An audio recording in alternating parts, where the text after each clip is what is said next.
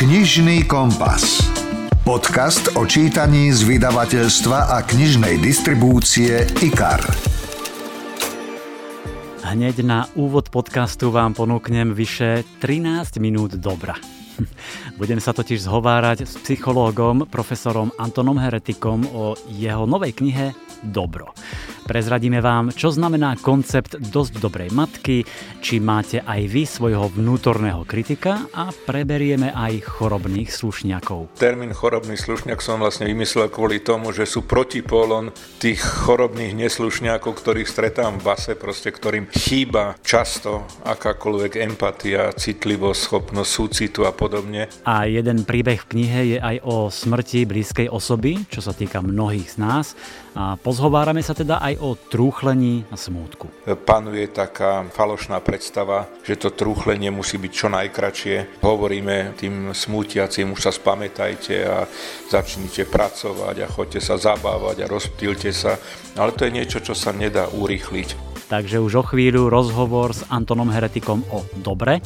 A hneď po ňom sa budem rozprávať s Jozefom Banášom o jeho novom románe Karneval kríz. Je to spoločensko-politický román, v ktorom veru nikoho nešetril. Keď si predstaví, že idú do politiky ľudia, ktorí nie sú schopní vládnuť sami sebe, ovládať svoje emócie, svoje pudy, svoje intelektuálne alebo pseudointelektuálne kapacity, ale pritom majú nadrzovku ambíciu ovládať iných alebo vládnuť iným. Je to príbeh o súčasných prašivých časoch, ktoré žijeme, o krysách v politike, nielen o našich politikoch, ale aj nás samých, ktorí si ich volíme a potom sa stiažujeme, ako nám je zle. Adela krásne povedala, že ona hovorí, že a ja s tým vrelo súhlasím, že Slovensko bude vtedy také, ako ho chceme mať, keď každý z nás bude tým Slovenskom, akého by sme ho chceli mať. Takže na úvod dva väčšie rozhovory a potom pridáme ďalších 12 knižných typov na novinky. Severské krymy, psychotriller, sú tam romance, potešíme aj milovníkov psov, predstavím vám dve úžasné encyklopédie a nebudú chýbať ani nádherné detské knižky. Urobte si pohodlie, príjemné počúvanie želá Milan Buno. Rozhovor zo zákulisia kníh. Najskôr tu bolo zlo a teraz konečne prišlo dobro. Bodaj by bolo toho dobra viacej v našej spoločnosti, v našich životoch, ale reč je o knihách Antona Heretika, psychologa, súdneho znalca. Zlo vyšlo ešte v roku 2015. Tak vám to trošku trvalo, kým ste to vyvážili tým dobrom tak musím povedať, že som sa neflákal, že medzi zlom a dobrom vyšli sny a narcizmus a humor, hej. Ale e, naozaj to súvisí, že je to taký oblúk a začalo to vlastne s takou anekdotickou príhodou, ktorú tam popisujem, ako ma zastavil taký neznámy človek a hovorí mi, že zlo ste už napísal, keď napíšete dobro a ja som na neho zíral, lebo som ho nespoznal, mi týkal, nevedel som, kto to je tak som skôr tak rozmýšľal o tom, že kto ma to oslovil, ale potom ma napadlo, že vlastne má pravdu. Vždy hovorím vám, že si udržujem svoje duševné zdravie tým, že mám takú veľmi rôznorodú klientelu. Na jednej strane sú to tí ľudia popísaní v zlé, teda moji klienti znaleckých posudkov, väčšinou páchatelia závažných násilných trestných činov, ale v podstate väčšiu prax a viac času venujem psychoterapii, teda mojim, mojim klientom, ktorí ku mne chodia a tí tvoria ako keby taký aj protipol ľudských povách. A celý ten e, zmysel tej psychoterapie, ako sa to snažím ilustrovať na tých kazuistikách, je o takom hľadaní dobra v tých ľudí, o hľadaní toho, čo sa niekedy v psychológii volá, že pozitívne rezervy osobnosti. Niečo, na čom by sa dalo stavať, aby tí ľudia vedeli lepšie zvládať svoje psychické ťažkosti, alebo aby sme dokázali podporiť ich osobný rast. Ja musím priznať, že mne sa tie príbehy veľmi páčili, naozaj niektoré sú fascinujúce.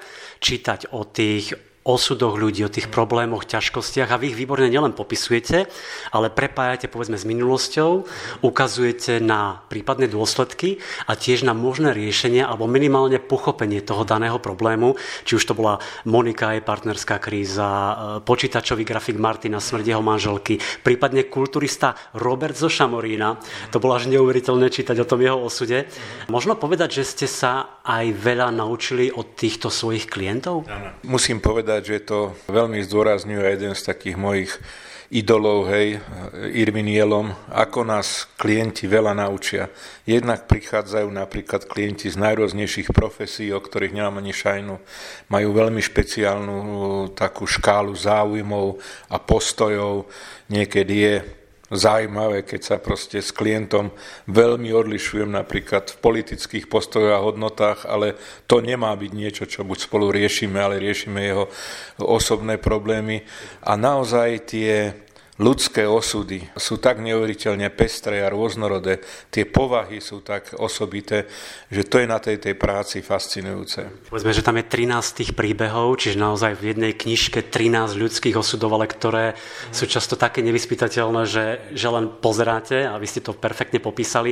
A vy píšete, že často je celý priebeh tej terapie skoncentrovaný v prvom sne klienta, že ten je mimoriadne dôležitý. Prečo? Jednak e, sny pokladáme aj pre našu prácu za mimoriadne dôležité, ako sme o tom písali v tej knižke Sny, ale dôležité je to, že predstavte si, že niekto sa odhodláva že vyhľadá e, psychoterapeuta, pretože sa mu už zdajú jeho ťažkosti a problémy neznesiteľné a to odhodlanie pracuje aj na tej vedomej úrovni, ale aj na tej podvedomej. A v tom sne to má často práve taký, taký fascinujúci do tých symbolov zamaskovaný obsah.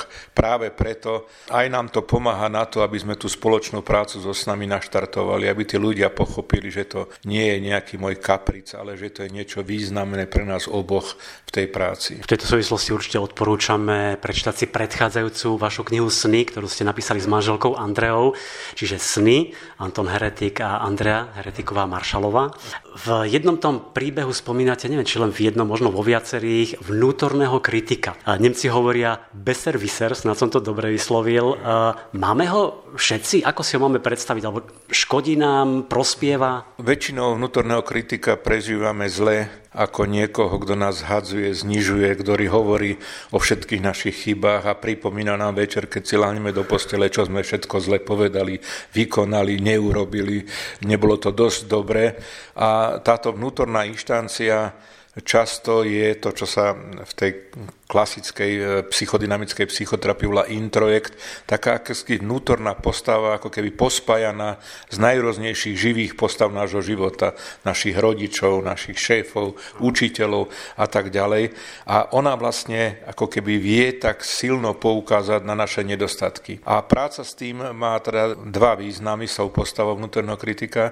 Jeden je, že sa môžeme sústrediť na to, čo ten človek prežíva ako svoje slabiny, ale ten druhý ešte dôležitejší možno je, že upozorní nášho klienta, že to nie je niekto zvonka, že to je on sám a že niekedy práve proti tomu pocitu menejcenosti a nedostatočnosti je dôležité vžiť sa do tej postavy a uvedomiť si jeho moc, jeho silu. A to často tým ľuďom, ktorí sa trápia svojim sebahodnotením veľmi pomáha. A pekne tam naozaj popisujete, ako pracovať s týmto vnútorným kritikom. Vy tam viackrát spomínate aj chorobných slušniakov, ktorí sa snažia každému vyhovieť a myslím, že takíto majú nesmierne ťažké a je asi medzi nami takých veľa. Ako sa dá s týmto pracovať? No, ten termín chorobný slušňak som vlastne vymyslel kvôli tomu, že sú protipólon tých chorobných neslušňákov, ktorých stretám v base, proste ktorým chýba často akákoľvek empatia, citlivosť, schopnosť súcitu a podobne. Aj nemusia byť v base, niektorí sú v politike, hej, a, ale práve do tej psychoterapie veľakrát prichádzajú ľudia s rôznymi úzkostnými stavmi a úzkostnými poruchami priamo a tam vlastne oni sú ľudia, ktorí sa často kritizujú už len za nejakú neslušnú myšlienku, či už sexuálnu, agresívnu alebo akúkoľvek. A práve to ich robí v živote tak málo asertívnych, Práve preto majú často pocit, že ich druhý zneužívajú, že s nimi manipulujú a podobne. A tam potom pracujeme na tom, čo voláme tá zdravá agresivita. Uvedomiť si tú energiu ktorú sebe tá zdravá agresivita v osobnosti nesie. To je pekné, to by mi nenapadlo, že agresivita môže byť zdravá. Áno, to aj v tej knihe o, zl- o zle to v závere zdôrazňujem, že my máme tendenciu posudzovať agresivitu ako niečo cudzorodé, čo nám nepatrí a podobne, ale pritom agresivita je vlastnosťou každého z nás. U niektorých je prehnaná a nevedia s ňou zachádzať a potom majú problémy so zákonom, ale iným ako keby tak strašne chýba ten drive, tá energia, tá schopnosť buchnúť do stola, povedať nie a podobne. Presne, všetko je v nás, s čím, ako budeme zaobchádzať a ako s tým budeme pracovať. Veľmi ma zaujal aj koncept dosť dobrej matky, ktorý spomínate v jednom z príbehov a prišiel s tým, tuším, britský psychoanalytik Donald Winnicott. O čo ide? Približte. Winnicott patril do tej skupiny psychológov, ktorí skúmali tie ranné zážitky a ten ranný vzťah matky a dieťaťa a tam vlastne definovali, že čo vlastne tie deti potrebujú hlavne v tom ránom období, dokonca v tom období do jedného roku života. A tam tak definoval, že tie základné potreby, ktoré má matka naplňať, je práve dostatok bezpečia, istoty a lásky.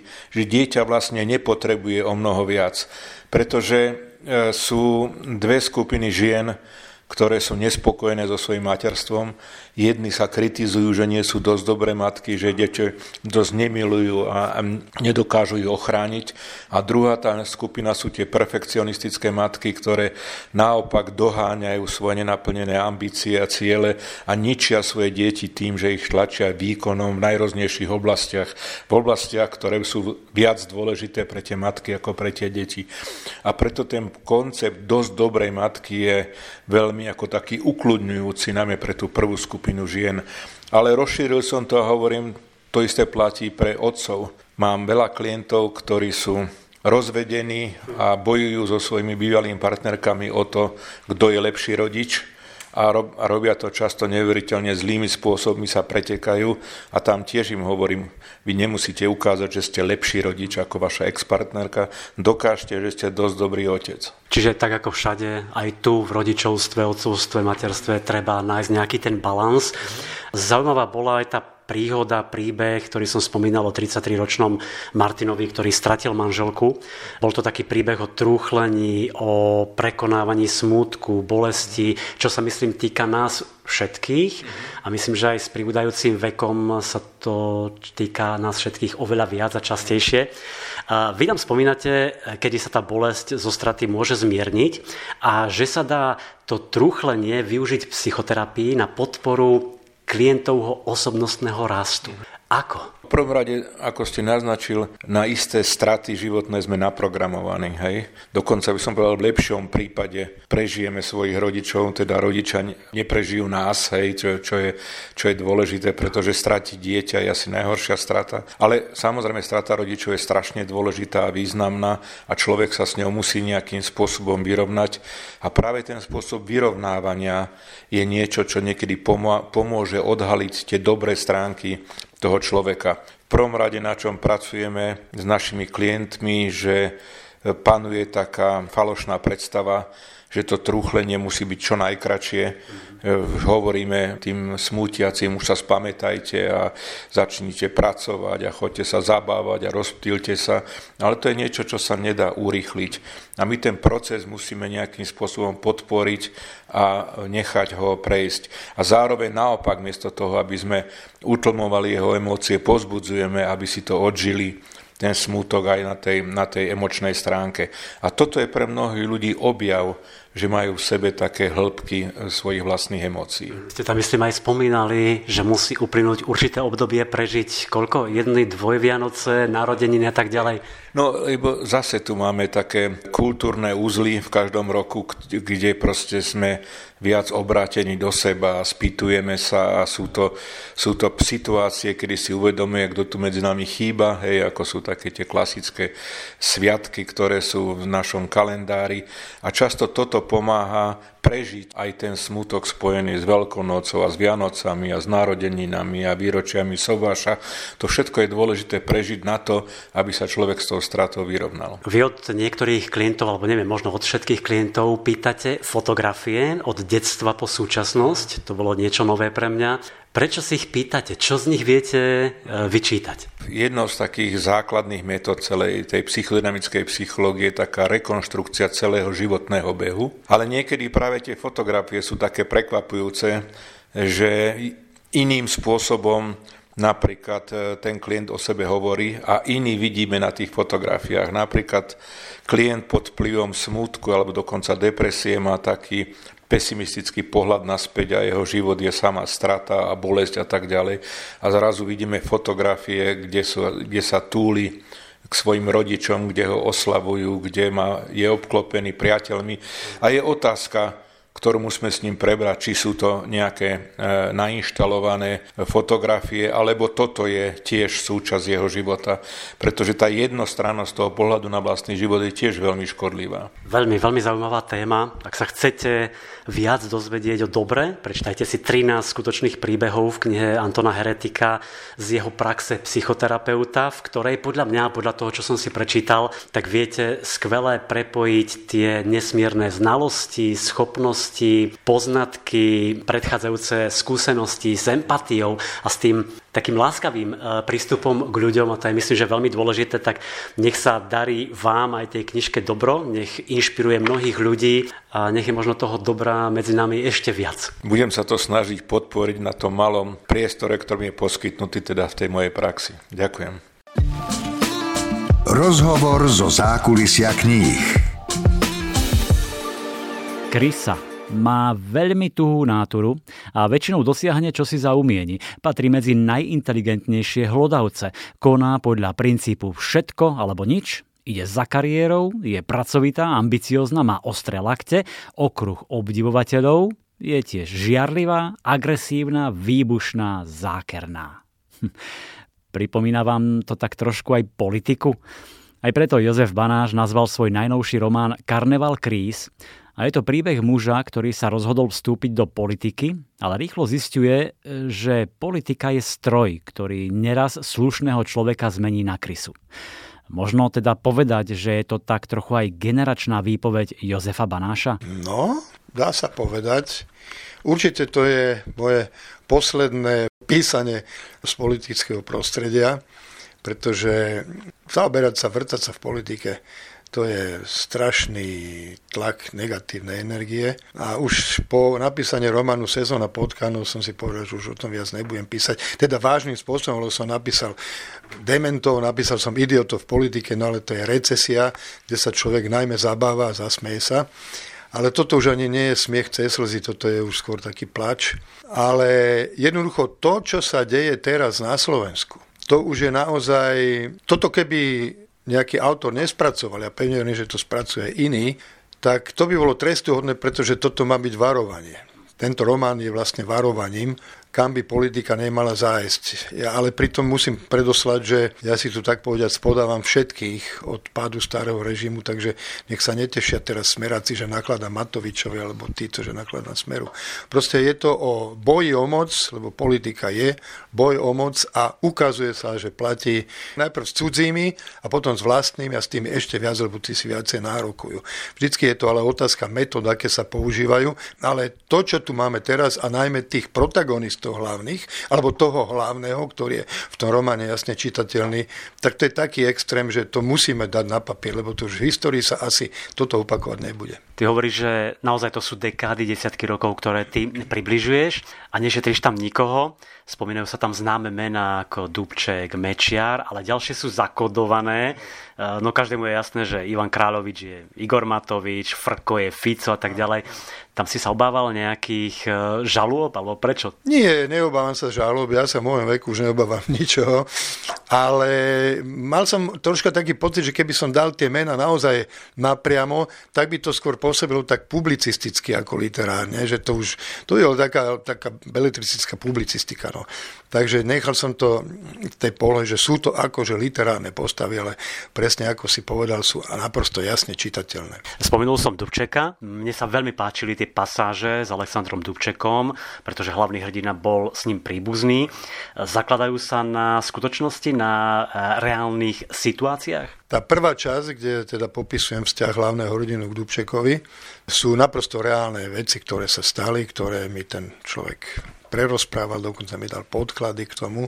Tam je úžasný ten pohreb toho generála, keď spúšťal z okna tie, tie skladby, nechcem teraz rozprávať detaily, o čom to je, ale naozaj aj tie výsluchy na tom EŠTB, to sú úplne až také absurdity.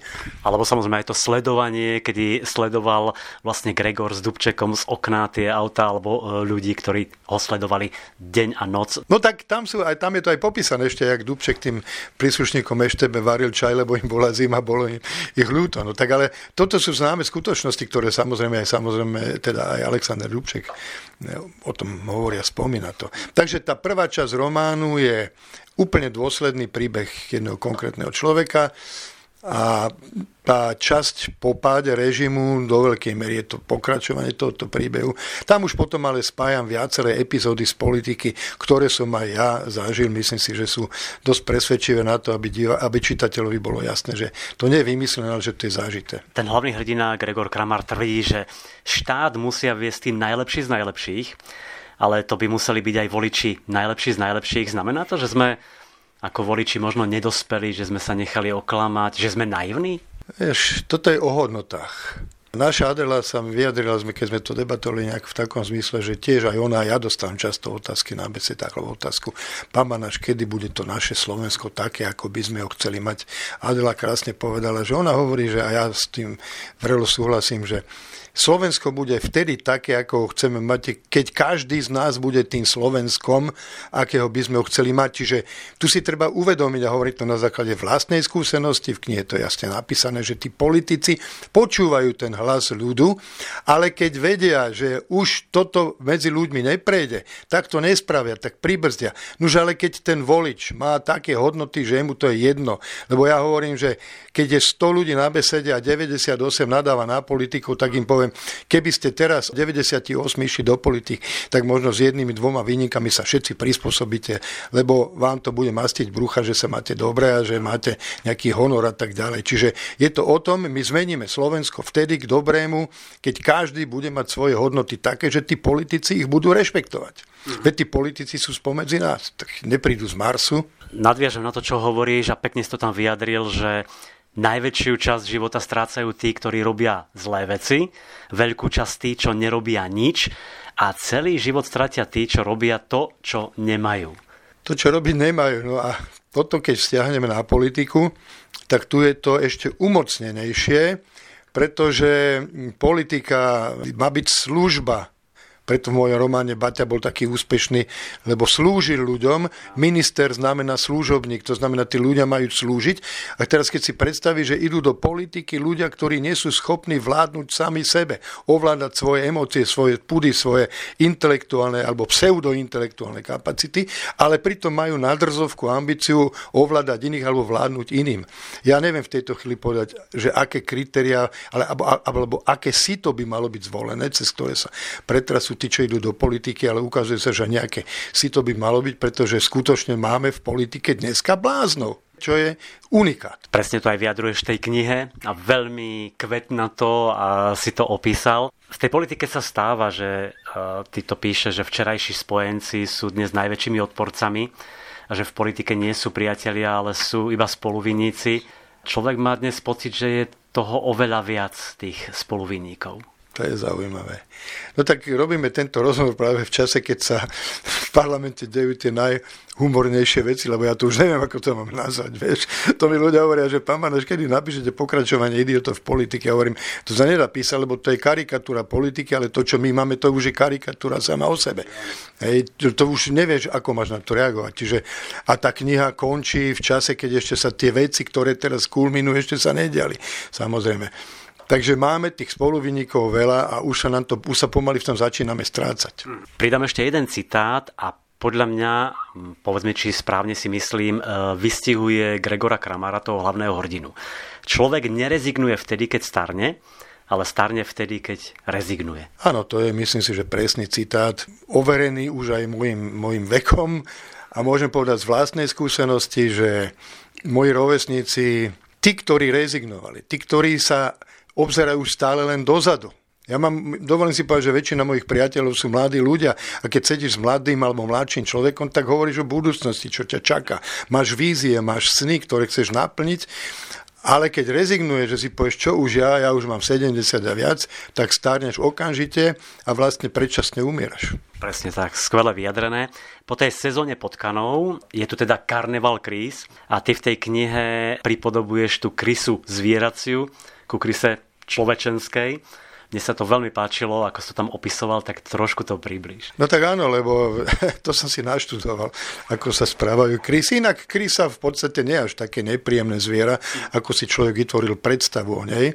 Ale ani človek nie je také nepríjemné zviera, ako sme si my o nej vytvorili predstavy ale je to neuveriteľné podobné jednej našej politickej strane alebo hnutiu, keď to mám takto povedať, vedenému práve týmto kráľovičom, kde je taká hierarchia, taký strach a také obavy z toho vodcu, ktorý doslova si značkuje svojim močom, že ich očúrava, aby vedel, že to je jeho stádo. Hej?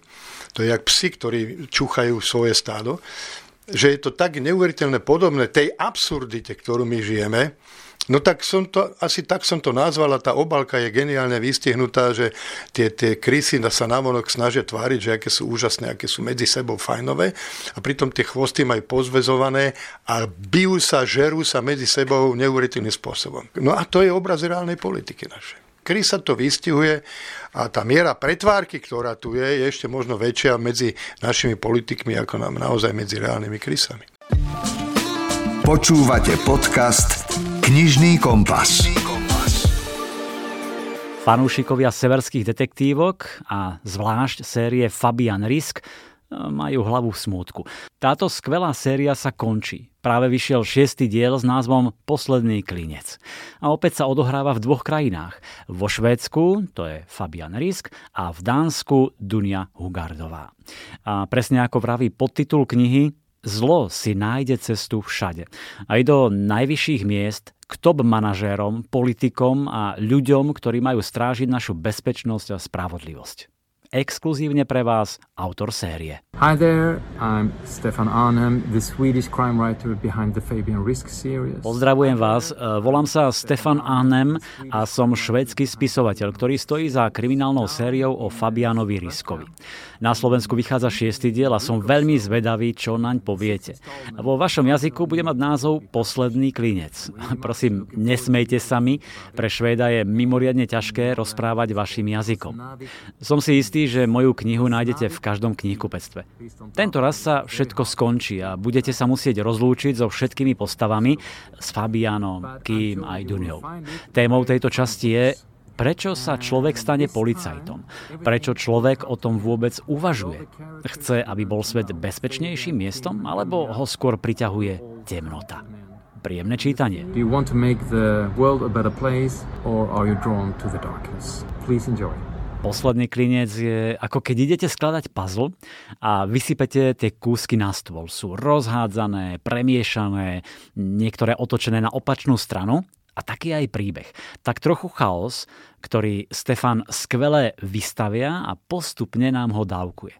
Napokon aj on sám vraví, že v jeho príbehoch je veľa chaosu, všetko je obrátené hore nohami, dnu, von a jeho práca je z veľkej časti snahou riešiť problémy a nastoliť poriadok.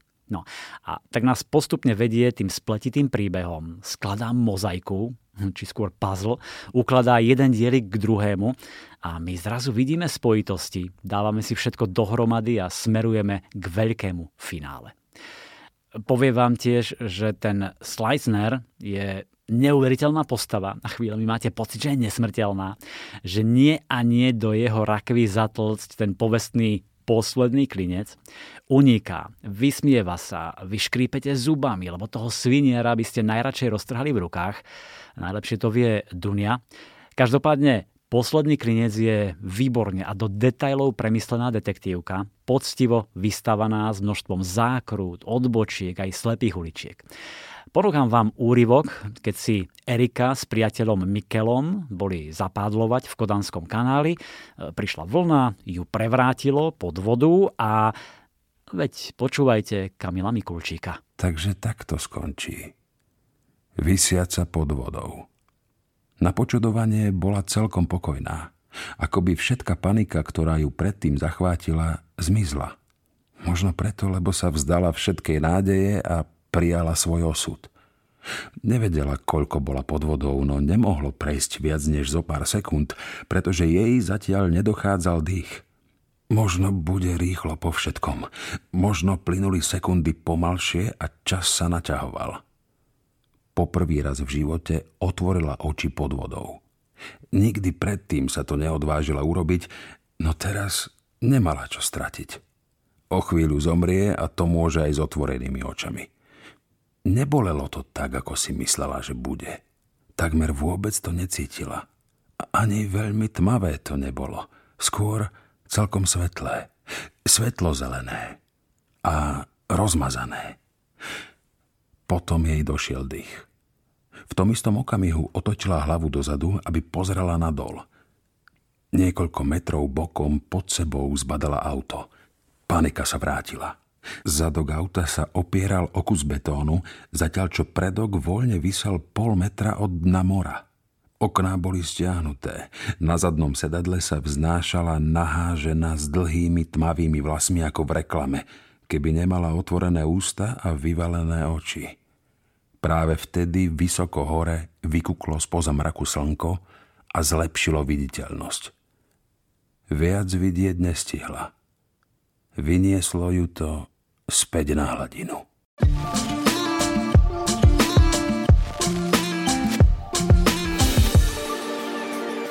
Po dvoch rokoch opäť vyšla nová kniha Joy Fieldingovej, ktorá bývala u slovenských čitateľov vždy mimoriadne obľúbená.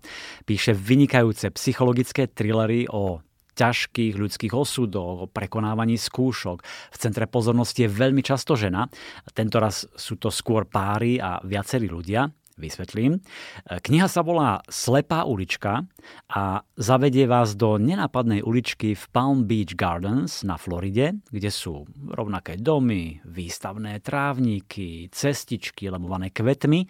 Taká dokonalá idylka pre 5 rodín, ktoré tu vedú na vonok obyčajné, miestami až nudné životy. No istej júlovej noci zaznejú dva výstrely a otázkou je, kto potiahol spúšť a prečo kto je vlastne obeťou. Spoznávame možných adeptov, či už je to perfekcionistka Maggie alebo jej muž Craig, ktorý nezvládol ďalej žiť podľa manželkyných očakávaní. Alebo skôr manželský pár, uznávaný onkolog Nick a jeho manželka, úspešná zubarka Dany, ktorí skrývajú množstvo nepríjemných tajomstiev. Možno pretiekol pohár trpezlivosti starej dáme Julii Fischerovej, ktorej vnuk prevrátil pokojný život na ruby, alebo to bol Sean, ktorý prišiel o prácu v prestížnej reklamnej agentúre a pohrával sa s myšlienkou zabiť seba aj svoju ženu Olíviu, ktorá si rada vypije, kto vie. A nesmieme zabudnúť ani na piaty pár, na Aiden a Heidi, ktorí nemajú ustlané na ružiach, ich manželstvo sa otriasa v základoch a nepomáha ani ústavičné zasahovanie Aidenovej matky svokry. Slepá ulička je výborný psychotriller. Joy Fieldingovú aj označujú za majsterku takého domáceho rodinného napätia. Strelba vlastne odhaľuje tajomstvá, ktoré skrýva 5 rodín v malej ospalej uličke. Je to rôznorodá skupinka susedov, každý má svoje temné miesta, jazvy a, keďže sme na Floride, všetci majú prístup k zbraniam. Ďalšia lahôdka od zakladateľky historickej romance a autorky mnohých historických románov a detektívok Georgette Heyerovej, ktorá sa stala inšpiráciou pre mnohé autorky. Vďaka vycibrenému štýlu, precíznej práci s historickými prameňmi a schopnosti vytvoriť tie najzábavnejšie dialógy a situácie sa jej dostalo uznania od kritikov aj čitateľov. Často ju prirovnávajú k jej veľkému vzoru Jane Austenovej. No a môžete sa o tom presvedčiť v tretej knihe, ktorá vyšla tento rok. Po Frederike a Šibalskej Sofii je tu Diabolský únos. Spoznáme rozvážnu a bystrú Mary Chalonerovú, ktorá je presvedčená, že skazený, zlomyselný Dominik Alastair, markíz z Vidalu, sa s jej sestrou Sofiou napriek matkyným intrigám nezamýšľa oženiť. Rozhodne sa, že zachráni sestrinú povesť a dá rozmaznanému markízovi poriadnu príučku. Ani vo sne jej však nenapadlo, že sa jej rozúrený šľachtic pomstí únosom. Keď sa v ňom konečne prebudí zodpovednosť a uvedomí si, že uniesol nevinné, počastné dievča, navrhne jej sobáš. Hm. Ale čo sa stane, ak si Mary dovolí hrdého a očareného markíza odmietnúť? Diabolský únos je typická hejerovka. Mary je odvážna, energická hrdinka, e, takže nie je núdza o množstvo zábavných až, až komických situácií. A k tomu si pridajte napätie, súboje, romantiku a máte ideálnu knižku na predlžujúce sa jesenné večery.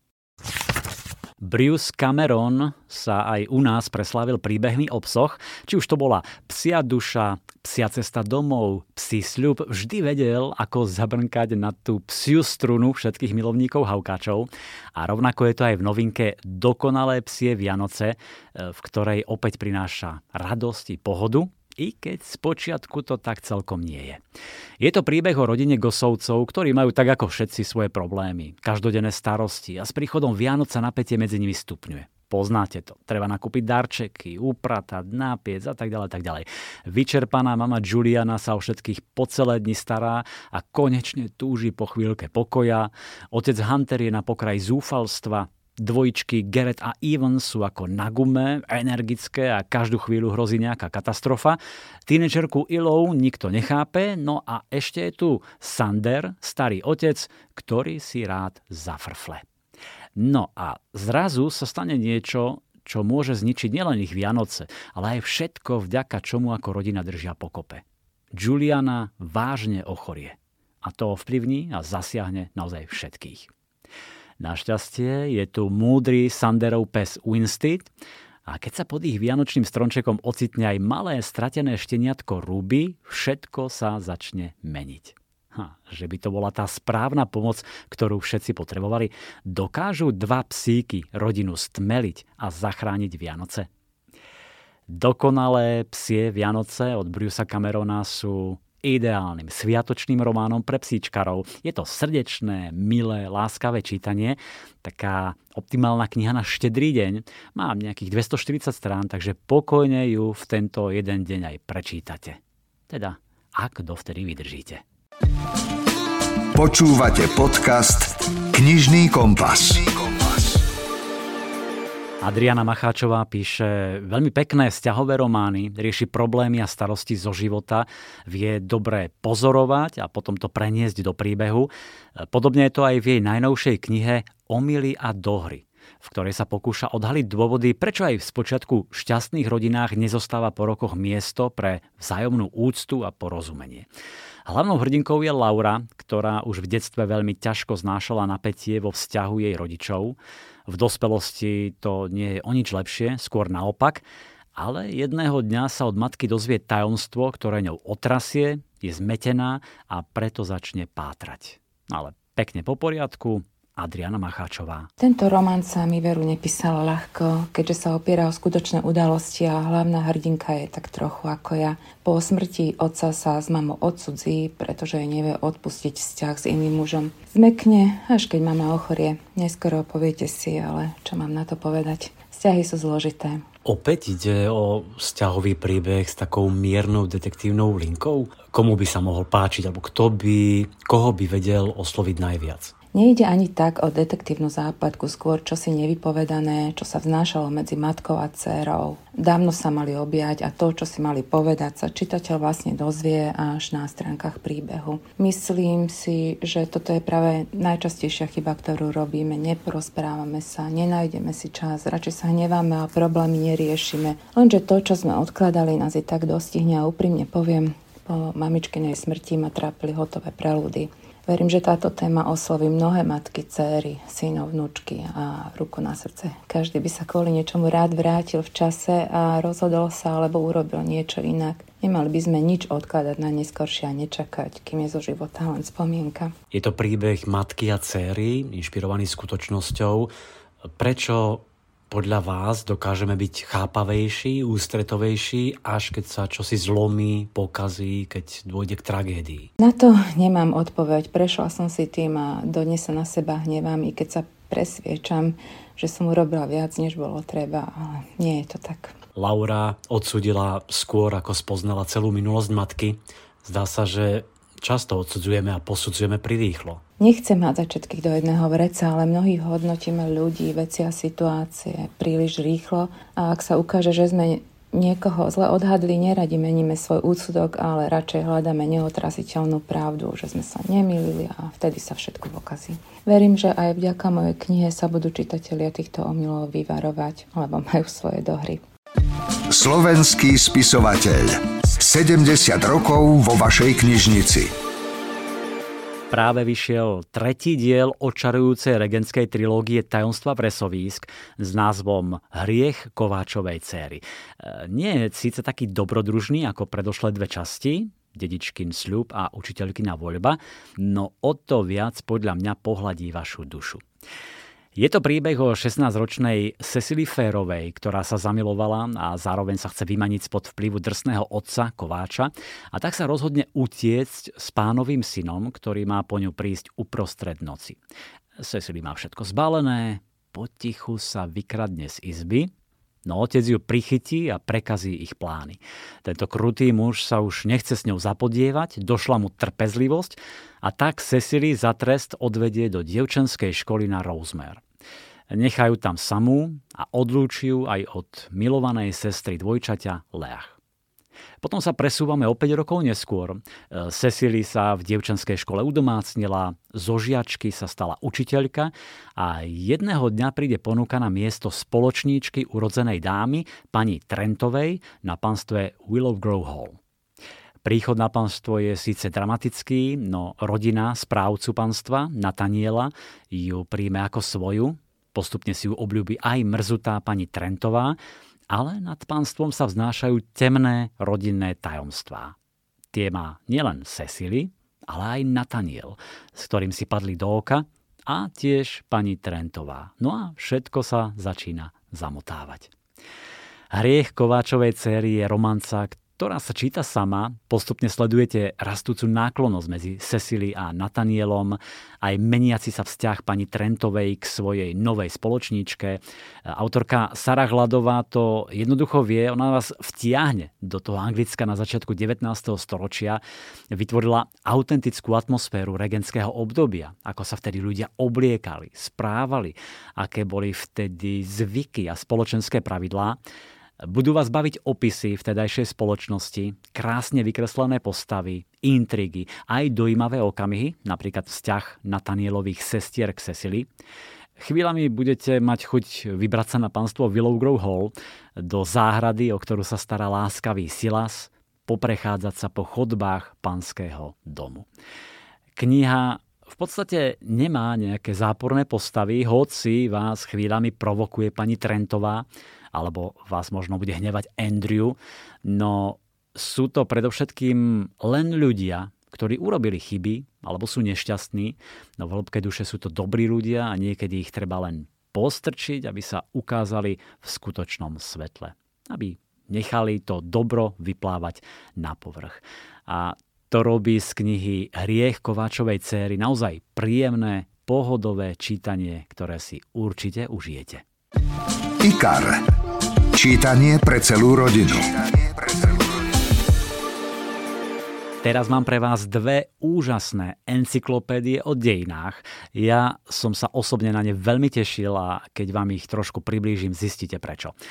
Prvá sa volá Dejiny sveta, mapa za mapou. A je to presne ako hovorí názov. Mapy a k ním zaujímavé texty o histórii od praveku, prvých ľudí, osídľovania Ameriky, prvých farmárov, cez staroveký svet, čiže Egypt, Mykény, je tam Perská ríša, Babilónia, Feninčania, dynastia Chán, potom nasleduje stredovek, čiže Vikingovia, Normani, zostup Osmanov, mongolské výboje, ďalej Raninovovek s objavnými cestami, kolonizáciou, renesanciou. A ďalšie kapitoly približujú revolúciu, priemysel, pokrok až po moderný svet. A to všetko na pozadí pútavých obrázkov, map, ktoré pomáhajú pochopiť súvislosti a rôzne detaily. Je to taká cesta časom, na ktorej mapy rozprávajú príbeh sveta vo veľmi zrozumiteľnej forme. Pretože zrazu vidíte miesta, ktoré sa zapísali do dejín, e, grafiky zároveň priblížia vzostupia pády ríš, trvanie jednotlivých kultúr, ukazujú úplne inak vojny, prírodné aj spoločenské udalosti. úžasná kniha. No a druhou sú Dejiny 20. storočia s podtitulom Konflikty, technológie a rock and roll. Čiže Kľúčové udalosti minulého storočia, podané prehľadne, zrozumiteľne a pútavo, samozrejme doplnené o ilustrácie, fotky, mapy, takže v knihe sa rýchlo zorientujete. Autorom je popredný svetový historik Jeremy Black, ktorý sa zaoberá naozaj rôznorodými témami, ako sú ruská revolúcia, veľká hospodárska kríza, studená vojna, globalizácia, klimatické zmeny či zrod internetu. Ako píše autor v knihe, 20. storočie vyniká medzi všetkými ostatnými storočiami ľudskej histórie ako storočie zmeny a práve táto zmena je ústrednou témou knihy. V úvode encyklopédie máte aj časovú priamku 20. storočia a potom pekne po kapitolách prvé roky do Veľkej vojny, prvá a druhá svetová vojna, islamský svet, holokaust, je tam atomový vek, vesmírne preteky, nárast konzumu, to je veľmi zaujímavá kapitola, populačná kríza a tiež choroby. To je len pár kapitol z tejto úžasnej knihy, ktorá vás určite poteší, ak máte radi históriu podanú pútavým, až takým vizuálnym spôsobom. Ajna. Na vlne ezoteriky a spirituality. Čo si predstavíte pod slovom vydimovanie? Hm. Niekto možno, mňa údená ryba alebo údená klobáska, to si dám. U niekoho to zaváňa ezoterikou a čím si takým neuchopiteľným. Ale pravdou je, že Malé kadidlá a vydimovanie bolo kedysi veľmi rozšírené a obľúbené. Potom trošku upadlo do zabudnutia, ale v poslednom období opäť ožíva. Dôkazom je aj veľmi zaujímavá kniha s názvom Bylinky, kadidlá a vydimovanie. Je to bohato ilustrovaný sprievodca pre začiatočníkov, ale aj pokročilých, o rôznych druhoch kadidiel, ako sa používajú, čo k tomu treba a tiež množstvo praktických rád a typov. Naučite sa, ako si vyrobiť vlastné zmesy, ktoré rastliny, látky majú aké účinky, ako sa povedzme uvoľniť pri vôni levandule, upokojiť svoje zmysly pri mirhe a vyčistiť svoje domovy pomocou šalvie a borievky. Ak ste vydimovanie ešte nejako nezažili, nevideli, v podstate ide o jednoduché spaľovanie sušeného rastlinného materiálu. Vydimuje sa listami, kvetmi, semenami, kúskami dreva, kôrov a koreňmi či živicami, ktoré obsahujú eterické oleje a tie sa počas toho spaľovania rozpúšťajú a spolu s dymom prenikajú do okolia vdýchnutím veľmi rýchlo signalizujú svoju prítomnosť v časti nášho mozgu, ktorý sa nazýva limbický systém. A ako vieme, to je centrum našich emócií. Stonožka. Knižná kamoška pre všetky deti. A na záver mám tri krásne typy na detské knižky. Kto by nepoznal Snehovú kráľovnú od Hansa Christiana Andersena? Príbeh o zlom čarodejníkovi, ktorý mal zrkadlo s čarovnou mocou. E, všetko pekné, čo sa v ňom zobrazilo, zmenšilo tak, že zmizlo až celkom dostratená a všetko, čo bolo bezcenné alebo škaredé, odrazu vyzeralo ešte horšie. Jedného dňa sa zrkadlo roztrieštilo na milióny drobných kúskov a ak sa črepinka niekomu zapichla do srdca, stal sa z neho kus ľadu. Je to krásny príbeh o boji dobra so zlom, ako ho prežívajú chlapec Kai a dievča Gerda. Bývali v malom, ale veľmi peknom meste v jednom dome v bytoch priamo oproti sebe. Gerda bola veselé dievčatko s bystrými očami, ktoré sa stále smiali. Ľudia radi hovorili, že je v nej slnko. Kaj bol menší, ale rýchly, húževnatý. Keď sa do niečoho pustil, nevedel prestať. No tak, Kaj, nespí spachtoš. Chceli sme ísť k rieke. Chceš nám rozbiť okno? Okrem toho spím. Kaj, prespal si celé ráno. Kniha vyšla po prvý raz v roku 1845 v roku 1957 vznikol prvý animovaný sovietský film, neskôr verzie britské, americké aj československé. A v roku 2013 Frozen, ľadové kráľovstvo, ktoré určite poznáte aj vy. A pred tromi rokmi Frozen 2. Ďalšia knižka je z novej série Merdin o nepodarených dobrodružstvách Merdina Divokého. Prvý diel sa volá Čarodejník v stodole. No, kto je to Merdin? Merdin je najväčší černokňažník všetkých čias, ktorého za zlé správanie vyhnali do súčasnosti. A tu v našom svete stretáva Rozu, celkom obyčajné dievča, ktoré žije v najnudnejšom meste na svete. Jej snom je dať do poriadku ich nešťastnú rodinu. A možno práve Merdin jej to bude vedieť splniť. Výmenou za čarovný elixír, ktorý by jej rodine pomohol, Roza súhlasí, že pomôže Merdinovi zorientovať sa v zmetku moderného sveta. Hm. Nová séria Merdin ponúka zábavné dobrodružstva z pera Simona Farnabyho, ktorý má na konte viaceré obľúbené seriály a filmy. Za všetky spomeniem Paddingtona, toho určite poznáte aj vy. A napokon novinka v edícii Ilustrovaná svetová klasika, v ktorej doteraz vyšli knihy Tajná záhrada, Vietor vo vrbách, Rozprávky spod Černičia, Robinson Crusoe a teraz pribudli Gulliverové cesty od Jonathana Swifta s ilustráciami Roberta Inkpena. Je to klasický príbeh o Ránhojičovi a lodnom lekárovi Lemuelovi Gulliverovi, ktorý sa vydá za dobrodružstvom na šíre more a takmer nič mu nevychádza podľa plánu. Ocitne sa na neznámych ostrovoch, ktoré obývajú obyvatelia nezvyčajného vzrastu a spoznáva ich zvyky, správanie, názory na svet. Táto kniha vyšla poprvý raz pred 300 rokmi a dodnes vychádzajú nové vydania, mnohé ozvláštnené niečím špeciálnym. A toto vydanie ilustroval austrálčan Inkpen, ktorý už dotvoril viaceré klasické diela ako Peter Pan, Ostrov pokladov či Kniha džunglí a za svoje umenie získal Rad Austrálie a tiež medailu Hansa Christiana Andersena. Kde si? Že ťa nevidím. Som vojak a stojím na stráži. Pravíš vojak? A stojíš na stráži?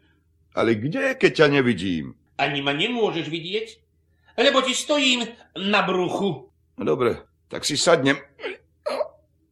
Joj, veď sa nemôžem posadiť. Veru nie, lebo si pripútaný. Čože? Pripútaný? Tak veru. A nemrv sa, lebo ma zhodíš.